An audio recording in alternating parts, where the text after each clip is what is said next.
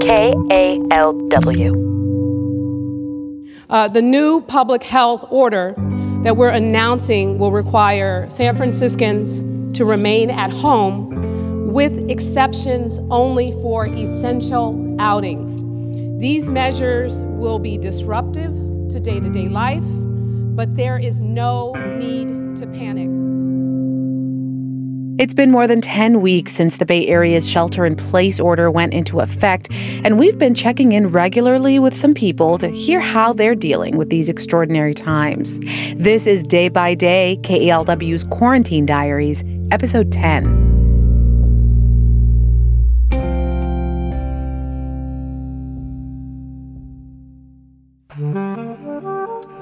It is day 67, and I did see some of the CDC guidelines that they put out in order for schools to open back up. I don't know how they plan on doing all this. How do they plan on doing one teacher, 30 students with six feet of distance? Like, it's a lot to think about. My son is eight, he just turned eight on Monday. There's no way he's gonna be able to be with a mask on all day. All day you're to traumatize these kids. And I'm usually pretty chill when it comes to most stuff, just roll with the punches, we'll figure it out. But it's worrying me because how are we to tell these kindergartners, these first graders, second graders, third graders, don't share anything? What's the point? The kids are to be so focused on not touching each other and disinfecting and all this other stuff. What are they there for? To learn? Learn what? I just don't see what's the point. Well, I can see the point. The point is because all the working class sends their kids to school and depends on school for us to, in order to work. So right now, what's most important is opening up the economy and just disregard the health of the children, the teachers, everyone. So that's where my mindset is right now. Just thinking, okay, should I just homeschool him? I'm already not working. So I might as well just find something when all this opens back up that I can work at night and teach him during the day.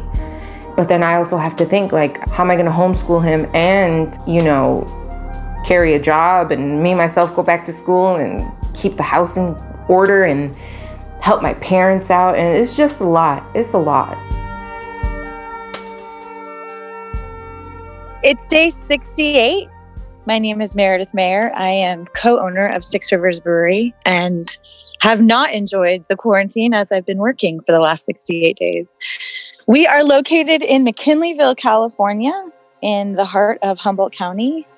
Most of our guests, I would bet, are about 80% regulars. They're people in our community we also see lots of tourists in the high season between May and September and are flooded with people from um, all over the world, but mainly regionally, the Bay Area and Oregon.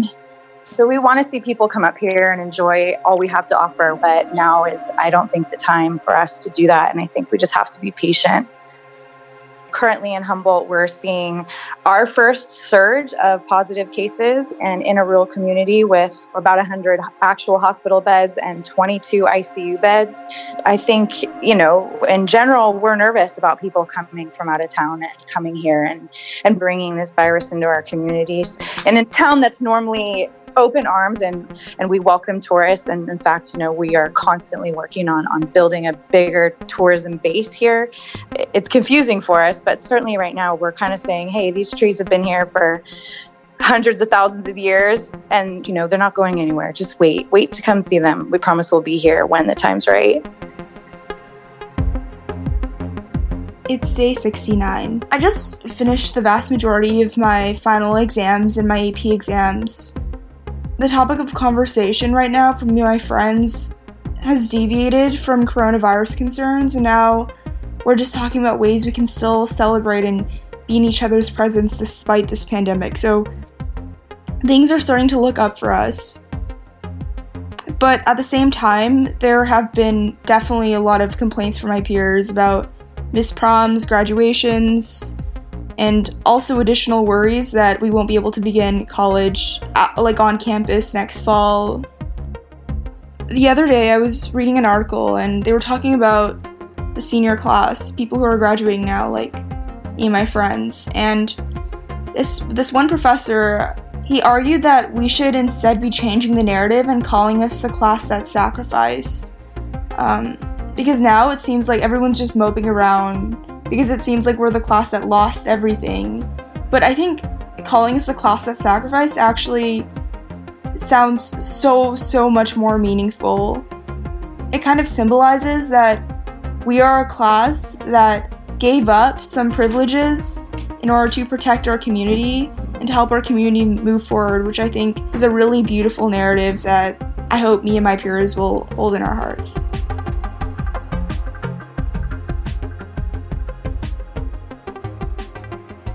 Hi there. Uh, my name is Reese. Today is day, I think, 70 of the quarantine.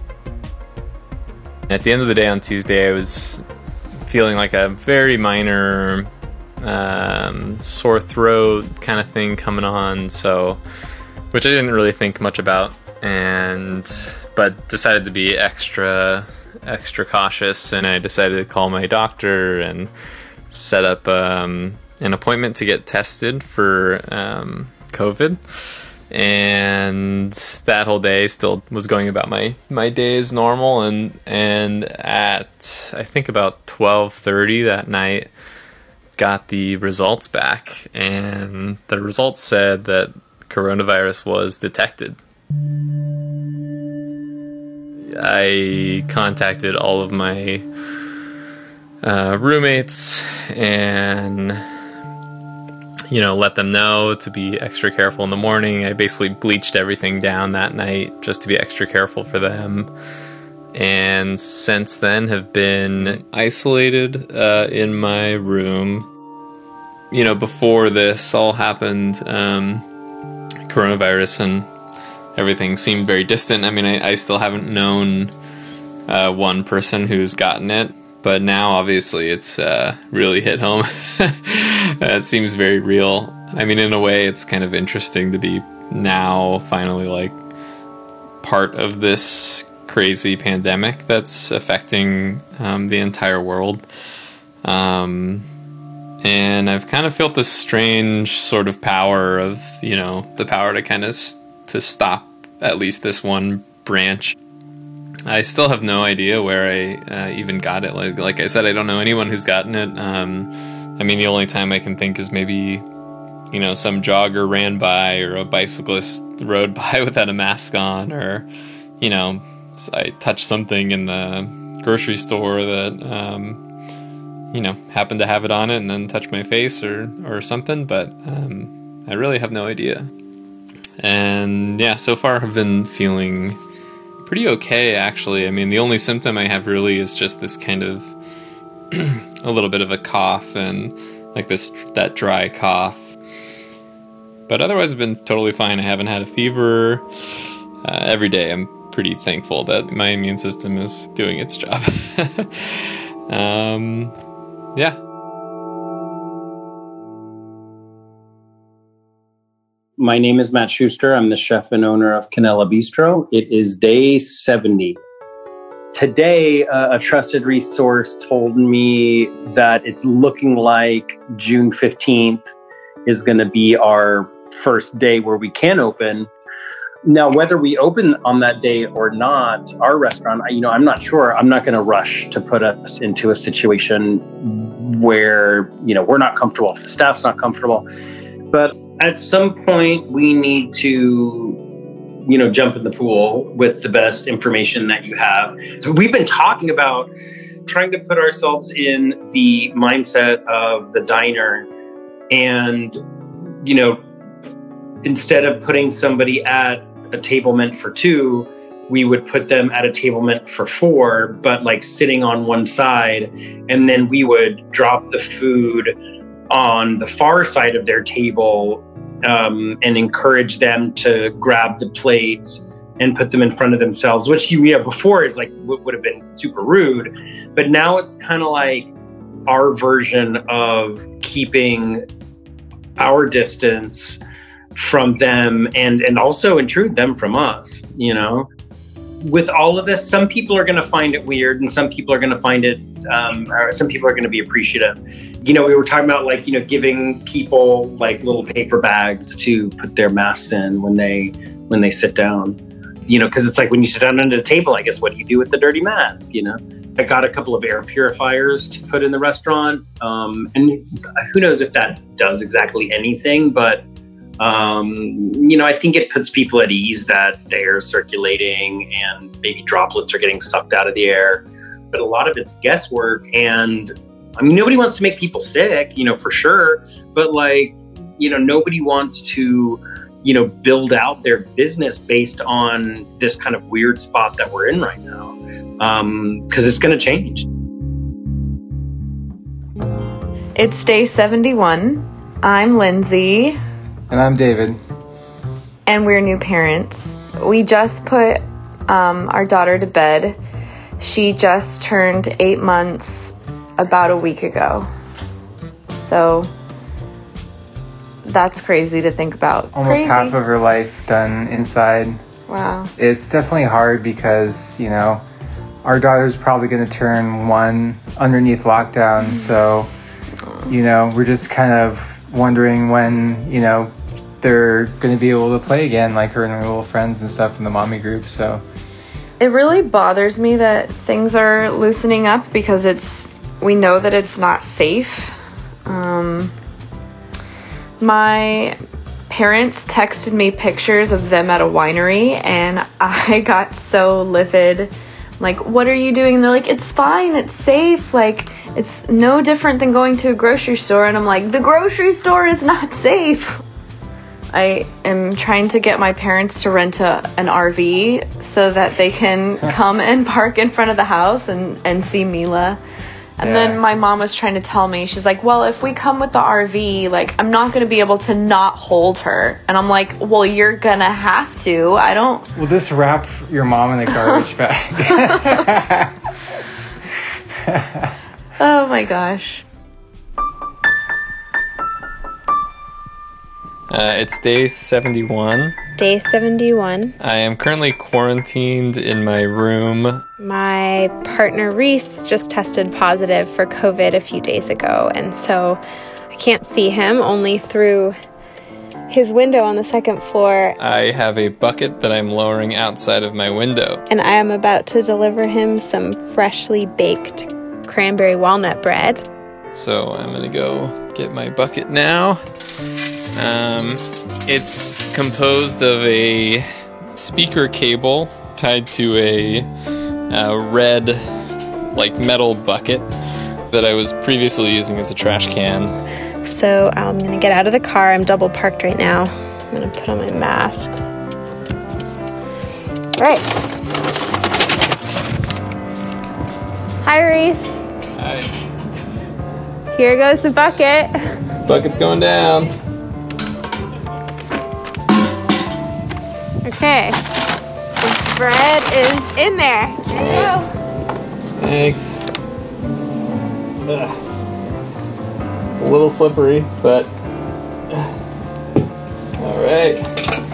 I got my loaf of bread fresh out of the oven into the bucket and into my house.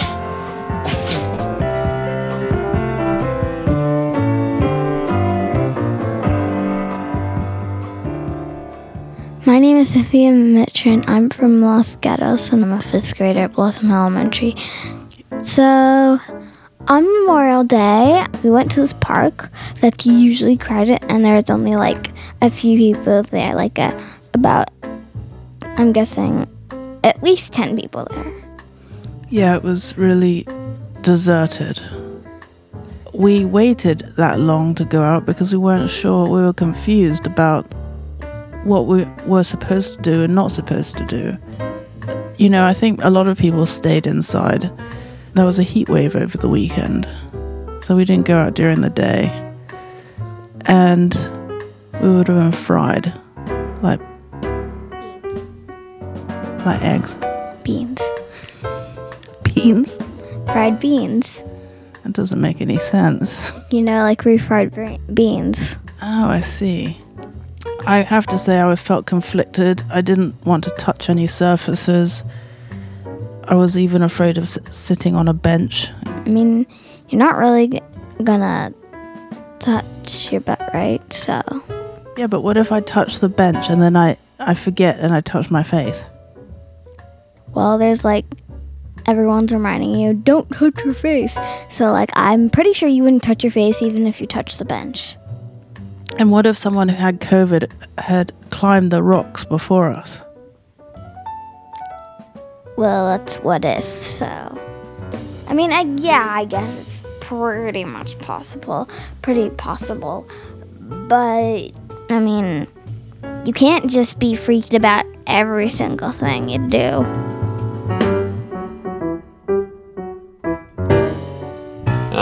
It's day 73. I'm Reese. Um, currently, my symptoms have gone down quite a bit, I think. Um, I mean, my, my symptoms have never been super bad, so, um, you know, it's kind of hard to tell whether it's getting better or worse sometimes. I mean, it's still such a mystery as to what all of it means or whether it could change into something else. And I mean, the idea always pops in my mind every once in a while that it could turn for the worst and, and, you know, be really scary. If something were to happen, I wouldn't be able to see anybody or you know have any contact with anyone. And obviously i don't want to be on a ventilator or anything. That would be awful. I mean i have thought about whether i should make a will you know or something. It's which is really is weird feeling. Um i mean it's not like i have a lot but you know i'm like who would who would want all my records would anybody want them is that just garbage i don't know Another thing I've thought about is, yeah, whether I would want to be on a ventilator and whether I should tell people that. Um, I guess it's just, I haven't looked into it enough. I think I was gonna maybe do some more research into whether that is, you know, worth doing or not. When I think about all these kind of terrible possibilities that could happen or all the, the outcome of it, I mean, I, I still try and keep grounded in reality and, and remember that I'm still feeling good now and and also now kind of realizing how far I've already come through this since my first symptoms. I mean, it's been almost eight days. Um, so that makes me feel a little more hopeful since like the normal recovery time is about 10 days. It's definitely made me a little more aware of the things that I appreciate and and just reminded me to take care of myself, you know, mentally and you know, even just remembering to like water my plants and things like that that I normally forget about because I'm um, running around all the time doing so much. Um, it's been good to take take things slow and and you know not not always be rushing around and distracting yourself, but um, just try and really focus on the moment and you know remember that you're you're okay in the moment.